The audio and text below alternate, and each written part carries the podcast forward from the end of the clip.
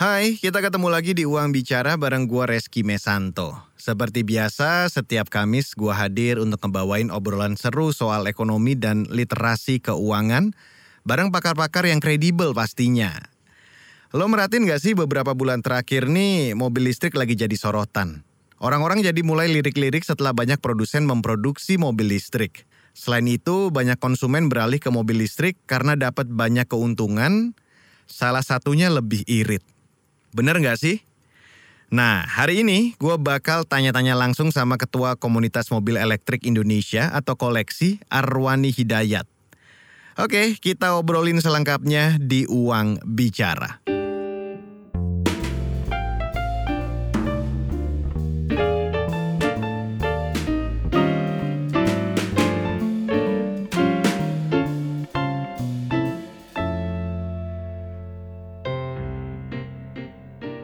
Halo Pak Arwani, terima kasih sudah berkenan hadir di Uang Bicara ya.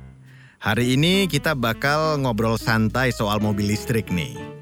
Nah, sebelum ke topik, kenalan dulu dong Pak ke teman-teman Uang Bicara. Nama Arwani Hidayat. Kebetulan saya didaulat sama kawan-kawan untuk uh, apa menggawangi ya atau memimpin uh, komunitas mobil elektrik Indonesia atau koleksi untuk periode 2021 sampai 2024 karena kebetulan koleksi berdiri di tahun 2021. Oke, FYI aja ya teman-teman. Koleksi ini adalah komunitas otomotif.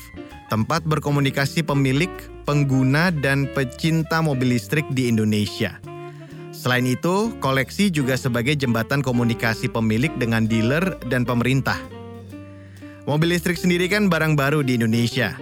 Kalau teman-teman koleksi ini, kenapa memutuskan membeli mobil listrik?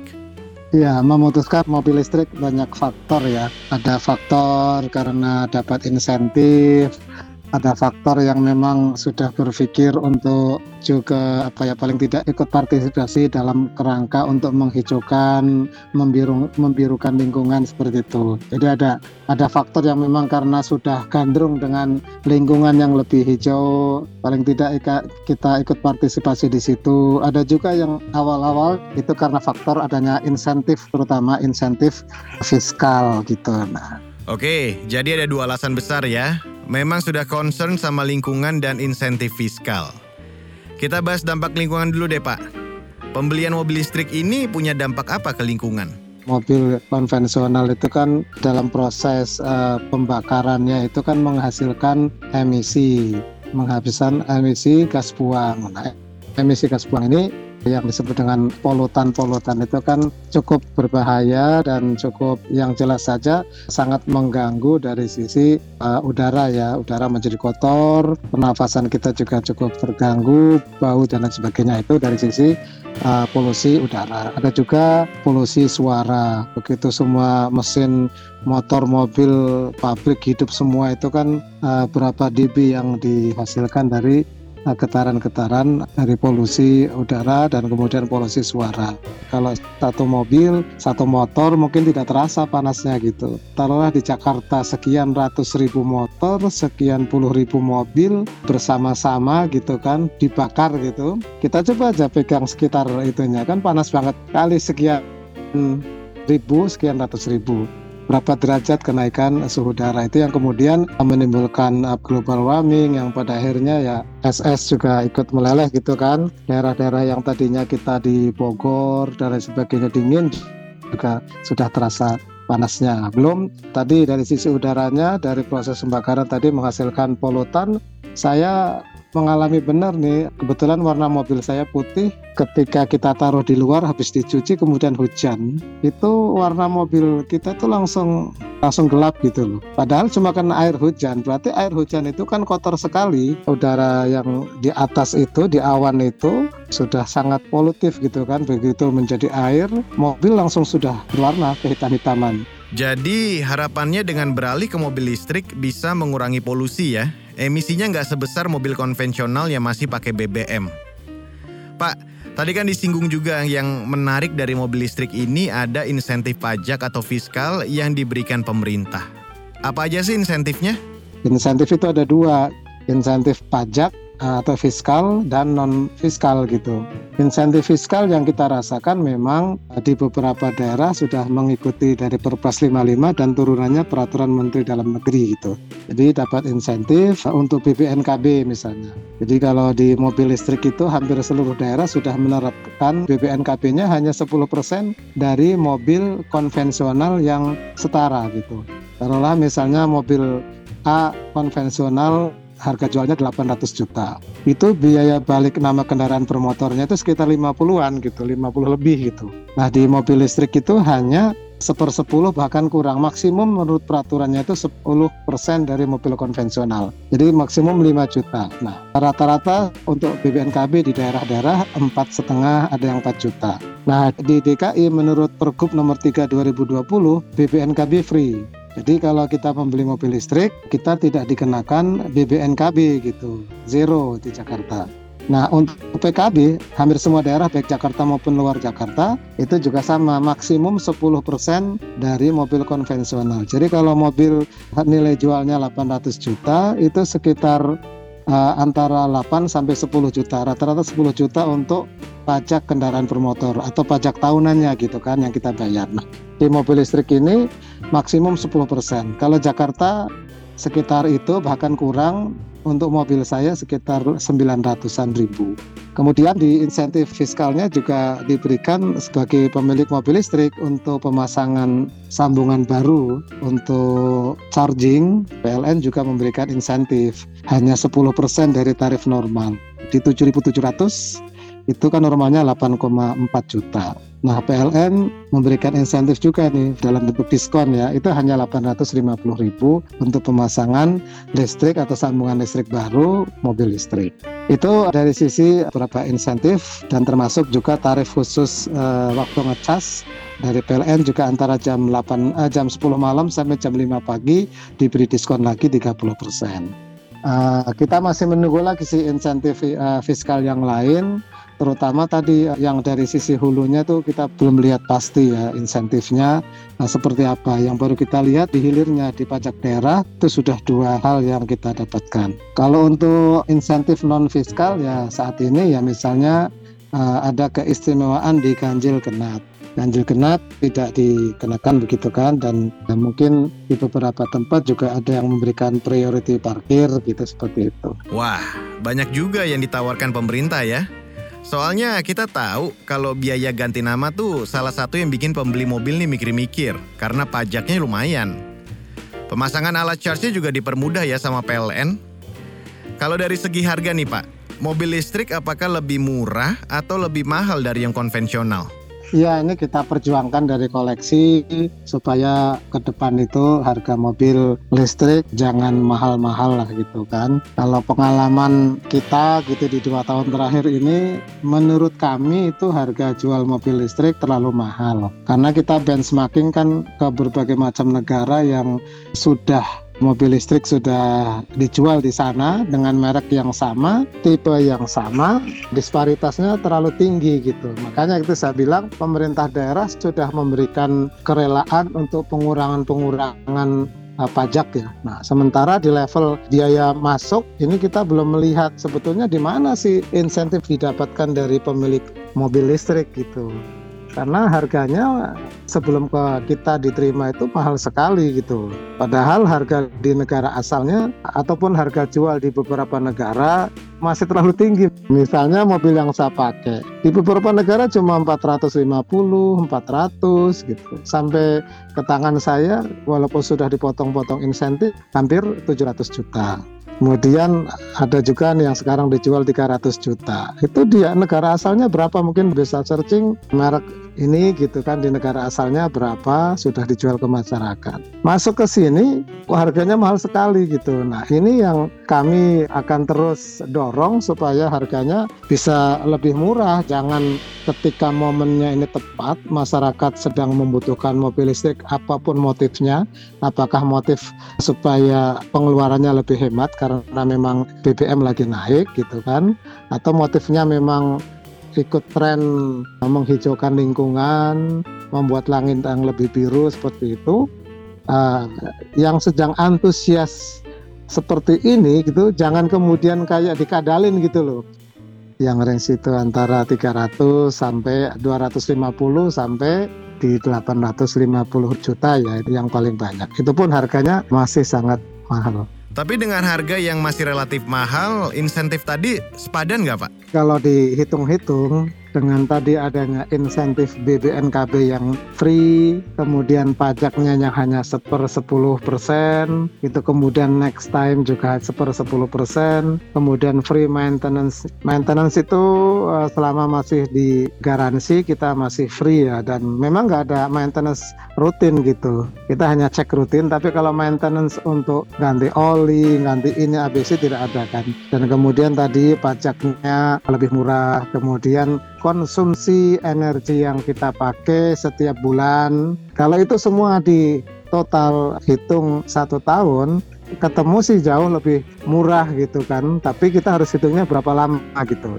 Jadi kalau misalnya ini beli harga 300 450 juta, yang saya 700 juta. Bedanya sekitar 250 juta. Tapi setiap tahun saya itu bisa hemat bahan bakar, kemudian BPNKB-nya dibagi rata untuk sekian tahun, PKB-nya tuh hanya satu tahun harusnya 10 juta kali berapa tahun. Jadi setiap tahun saya itu sekitar penghematan atau yang saya dapatkan penghematan dibandingkan dengan konvensional saya sekitar 36 juta sampai 40 juta.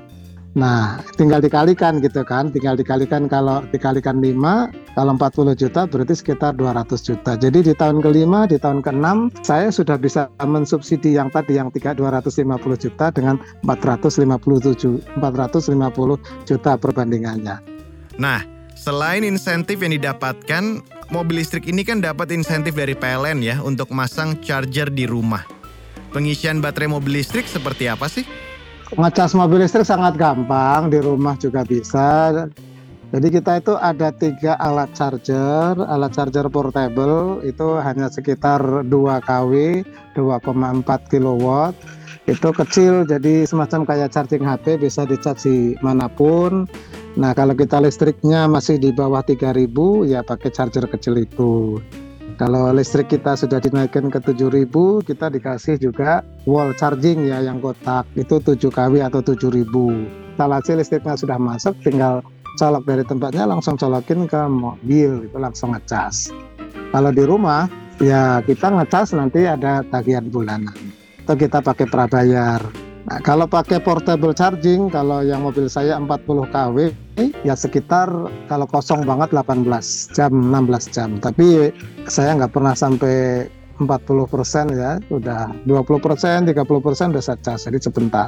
Kalau pakai 7 kW sekitar 6-7 jam.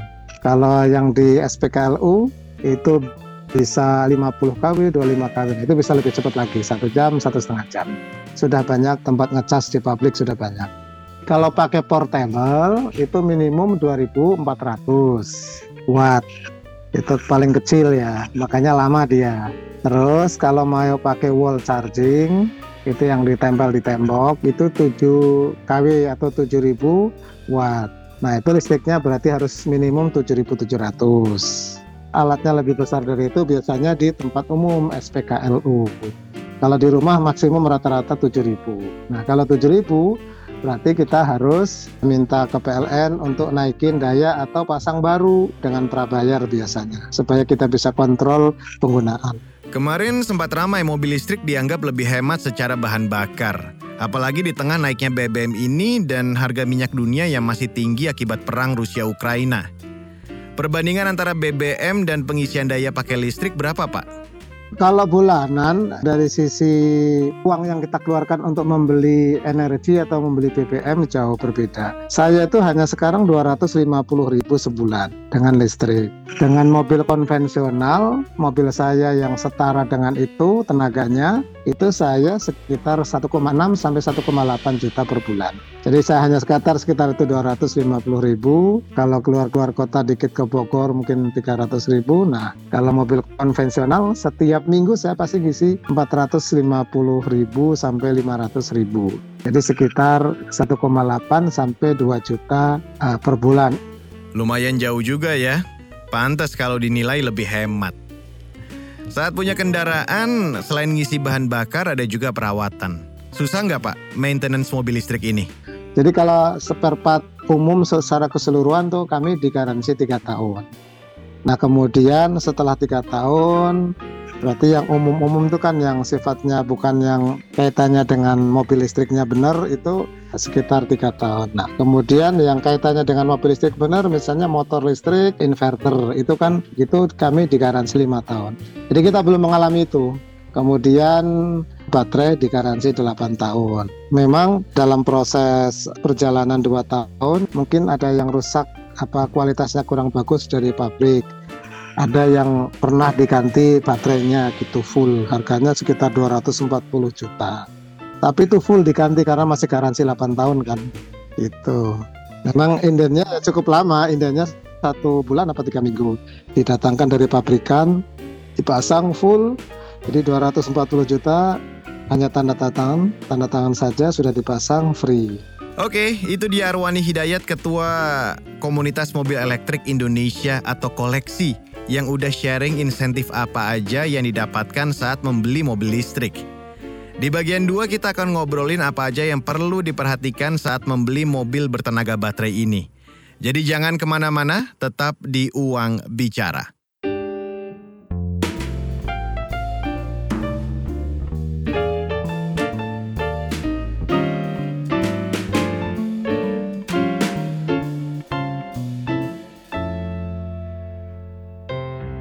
Lo masih dengerin Uang Bicara bareng Reski Mesanto. Gue lagi ngobrol bareng Arwani Hidayat, Ketua Komunitas Mobil Elektrik Indonesia, Koleksi. Kita lanjut lagi yuk. Pak, kita kan tahu perangkat yang pakai baterai ada kemungkinan daya baterai menurun atau kita sering nyebutnya sewak. Sebagai pengguna mobil listrik, Bapak khawatir nggak? Ya, baterai kan digaransi 8 tahun atau 160 ribu kilometer mobil listrik ini kan selain ngecas normal itu kan dia ngecas ketika kita melepas pedal disebut dengan regeneratif. Kalau kita aktifkan dia akan ngecas. Anytime kan ngecas dia gitu. Kemudian saya pun sama. Menurut informasi yang kita dapatkan anytime ngecas nggak ada masalah baru 20% kepake cas lagi nggak apa-apa. Atau ngecas nggak sampai full nanti ngecas lagi juga nggak apa-apa. Bagi saya sih saya nggak ada kekhawatiran. 8 tahun adalah lah. 8 tahun di garansi garansi full jadi ya sudah kita pakai aja nikmati saja dan saya tidak merasa khawatir. Yang sudah-sudah kemarin ada problem dengan baterai memang itu katanya quality kontrolnya dari pabrikannya kurang bagus diganti full. Ada kawan yang sudah diganti full. Jadi kita nggak ada ya di antara kawan-kawan sih bagi, bagi saya sendiri tidak merasa khawatir. Mungkin ada ya juga yang khawatir nih kalau baterainya sewak gimana. Sewak kan 8 tahun. Masih digaransi selama 8 tahun itu. Jadi no problem lah. Oke, kalau soal kualitas Bapak pede aja ya. Tapi sebagai pengguna ada hal-hal yang perlu diperhatikan nggak sih oleh pemerintah dan komunitas? Proses pengisian daya itu kan lama ya gitu. Jadi hampir dialami di seluruh dunia ini bahwa kalau kita sudah bertemu bareng-bareng jalan bareng-bareng itu jadi problem karena ngisi dayanya itu kan nggak seperti orang isi bensin 5 menit selesai ya. Ini kalau kita jalan bareng enam mobil mesinnya cuma dua udah ketahuan gitu. Jadi nah, mesin dua kanan kiri gitu kan berarti buat dua mobil sejam sejam. Kalau ada enam berarti kan yang empat mobil harus ngantri sejam lagi. Dua mobil ngantri sejam dua mobil ngantrinya dua jam kan gitu. Jadi kekurangan di mobil listrik ini ya menurut saya proses pengisiannya kan lama. Dan yang versi yang saya pakai misalnya diberi charging yang lebih besar charger 50 kW 100 kW tidak masuk dia jadi device-nya itu hanya menerima sekitar misalnya maksimum 34 kW. Itu mobil versi yang saya pakai. Versi yang setelah saya ini yang baru dikasih 300 kW masuk langsung dilahap. Makanya dia punya promosi 18 menit ngisi. Ya bener semakin besar mesinnya dia lahap semua 18 menit selesai. Nah itu mungkin uh, yang teknologi ke depan mobil-mobil listrik ini ya semakin adaptif sehingga ngecasnya nggak lebih lama. Tapi yang sekarang itu yang dialami ya proses ngecas ya tidak secepat mobil BBM isi bensin gitu ya. Terus yang kedua kalau kita keluar kota keterbatasan dari apa SPKLU kan masih ada ya itu jadi jadi problem bagi penggunaan mobil listrik. itu keterbatasan uh, range range antara satu kota ke tempat charging ini untuk luar kota masih belum ideal. Ini menjadi problem atau kekurangan kita uh, dalam memiliki mobil listrik. Kalau nanti SPKL-nya atau sarana prasarana sudah semakin banyak mungkin per 100 km, jadi anytime atau di mana pun lah nggak usah 100 mungkin per 30 juga ada. Jadi kita semacam pom bensin ya 30 km ada itu enak banget itu habis atau kurang berapa kita istirahat sambil ngecas iseng-iseng sambil ngecas gitu. Jadi proses ngecasnya lama keterbatasan SPKLU itu yang kekurangan. Kalau dari sisi mobilnya sendiri kita semuanya itu masih menyandarkan atau mengandalkan ke dealer ke bengkel. Terus yang kedua kita terikat dengan garansi. Ada garansi tiga tahun garansi lima tahunnya garansi 8 tahun. Nah ini kalau kita ditangani bukan dealer garansi hilang. Jadi ya kalau ada problem pasti kita harus menyempatkan diri ke dealer. Kalau problemnya di jalan kita telepon ke call center nunggu apa mobil bantuan dan lain sebagainya gitu. Tidak bisa ditangani langsung oleh bengkel apa di mana pun lah ya kalau bukan dealernya. Itu menjadi salah satu kekurangan. Tapi ya memang karena terikat juga dengan masalah garansi kalau misalnya nih, kita mau jual mobil listrik second, apakah harga jual kembalinya masih bersaing dengan mobil konvensional? Bagaimana potensi marketnya? Ya kalau dilihat dari antusiasme dan kemudian eh, target-target yang harus dipakai, harus dicapai ya terkait dengan percepatan moda transportasi berbasis baterai gitu atau mobil listrik ya sebetulnya cukup cukup besar karena kan sekarang produksi sudah di dalam negeri misalnya untuk Hyundai kemudian uh, produsen-produsen dari luar negeri yang lain juga sudah mulai masuk. Ada yang lewat importir umum ada yang ATPM gitu kan. Nah semakin banyak produk yang masuk sesuai dengan target ya tentunya semakin besar ya populasi mobil listrik dan target-targetnya kan di pemerintah sudah ada. Tahun 2030 misalnya targetnya sekian persen 2040 sekian persen yang direncanakan Nah, seiring sejalan dengan jumlah populasi, sarana dan prasarana tentunya akan terbentuk ya, akan terbangun juga gitu. Mau tidak mau, kalau tidak pemerintah, swasta juga pasti ikut andil untuk ikut berbisnis di sarana prasarana. Jadi bagi kami itu satu yang yang sangat bagus lah gitu. Semakin berkembang, ekosistem juga semakin terbentuk dengan baik gitu. Jadi masih oke okay lah ya kalau mau beli mobil listrik ini baik mau second atau baru. Nah, bagian terakhir nih Pak, apa tips and triknya kalau mau beli mobil listrik? Kalau tips mempunyai mobil listrik, sebetulnya sama saja sih membeli mobil baru yang pertama kali ya apakah listrik atau atau konvensional ya. Tapi yang jelas kalau untuk membeli mobil listrik memang orang akan berpikir pertama itu jarak yang ditempuh ya. Pasti akan berpikir situ oh saya membeli mobil merek A karena range yang dia tawarkan sekian kilometer yang B sekian kilometer. Yang kedua, mobil ini biasanya produk dari pabrikan apa atau merek apa gitu kan. Kaitannya itu kan dengan kepercayaan ya. Brand A bisa dipercaya atau enggak, brand B bisa dipercaya atau tidak. Itu karena dengan kita tahu uh, seperti apa kualitas dari si pembuat mobil itu, maka kita juga ke depannya tahu oh kira-kira after salesnya terutama terhadap maintenance kemudian terhadap spare part dan sebagainya seperti apa. Terus yang ketiga, kalau bagi saya nih kan, fitur-fitur yang dia sajikan atau yang tersedia di mobil yang bersangkutan seperti apa. Baru antara range, brandnya, kemudian fitur-fiturnya itu di compare dengan harganya. Gitu. Jadi kalau itu tidak masuk akal ya ya silakan saya berpikir-pikir gitu kan.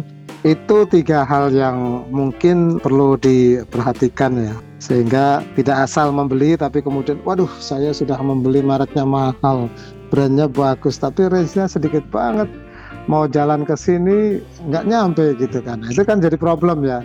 Bangga dengan brand, kemudian fitur-fiturnya bagus, mobilnya juga cakep, tapi uh, range-nya nggak terlalu jauh gitu kan itu jadi jadi nyesek juga gitu ke sini nggak nyampe harus ngecas lagi ngecas lagi nah itu itu pasti menjadi pikiran utama bagi kawan-kawan yang mau membeli mobil listrik. Tuh, dicatat ya teman-teman, komparasi antara fitur dan harga sebelum beli mobil listrik nih penting banget. Nah, kalau ada teman-teman mau tanya-tanya seputar mobil listrik ke koleksi, itu bisa ke mana Pak? Koleksi itu kan kita punya IG, koleksi EV Club. Itu ada, di, mungkin bisa di DM ke kita juga bisa kemudian ke saya langsung juga bisa. Kemudian kita di website uh, www.koleksi.club itu juga ada forum buat bertanya walaupun itu kadang-kadang menjawabnya juga agak lama karena kita lebih cepat yang di IG kita langsung ke WA itu lebih lebih cepat gitu. Itu tadi Ketua Komunitas Mobil Elektrik Indonesia Koleksi Arwani Hidayat yang udah sharing apa aja keuntungan punya mobil listrik dan gimana kalau mau beli mobil listrik pertama kali. Gue harap obrolan ini bisa ngasih insight baru ya, apalagi yang lagi cari referensi kendaraan. Oke, sampai sini dulu episode Wan Bicara kali ini. Buat lo yang punya kritik, saran, atau masukan ide soal isu ekonomi dan literasi keuangan, Gue nggak bosen ngundang lo untuk kirim email ke podcast at kbrprime.id dengan subjek uang bicara. Gue Reski Mesanto pamit, tetap sehat, tetap semangat, dan yang paling penting adalah tetap bahagia. Bye-bye.